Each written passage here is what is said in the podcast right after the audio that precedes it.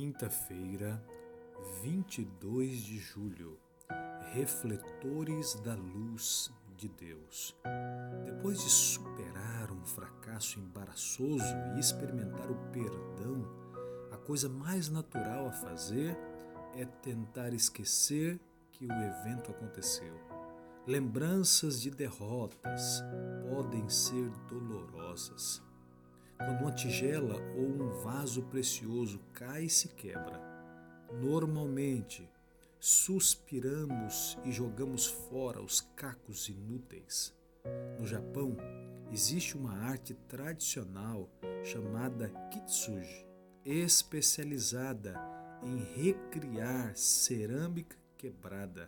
O metal precioso, como ouro ou a prata líquida, é usado para colar os pedaços quebrados e transformar o item destruído em algo de beleza e valor. Cada vez que Deus perdoa nossas transgressões e nos recria, algo muda. O precioso perdão de Deus cola nossos pecados e as fissuras visíveis podem chamar atenção para sua graça. Podemos nos tornar os alto-falantes de Deus. A minha língua exultará a tua justiça. Salmo 51, 14. Não tentamos nos consertar nem melhorar por nós mesmos. Nosso espírito quebrantado, nosso coração contrito, são louvores suficientes a Deus e são raios de luz que o mundo pode ver. Nossa experiência de ter sido perdoados atrai aqueles que buscam o perdão.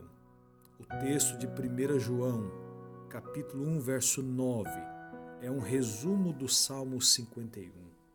Assim como Davi sabia que Deus não desprezaria um coração quebrantado e contrito, João nos assegura que se confessarmos os nossos pecados, ele é fiel e justo para nos perdoar os pecados e nos purificar de toda injustiça.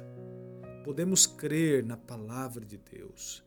Davi não conseguiu consertar o tremendo dano que havia causado à sua família por meio dos seus atos e exemplo. Ele sofreu as consequências de suas decisões e ações. Mesmo assim, Davi sabia que havia sido perdoado. Ele sabia que pela fé precisava crer que um dia o verdadeiro Cordeiro de Deus viria e tomaria o seu lugar. Hoje, aplique 1 João 1,9 à sua vida. Sinta-se perdoado, restaurado pela graça de Deus.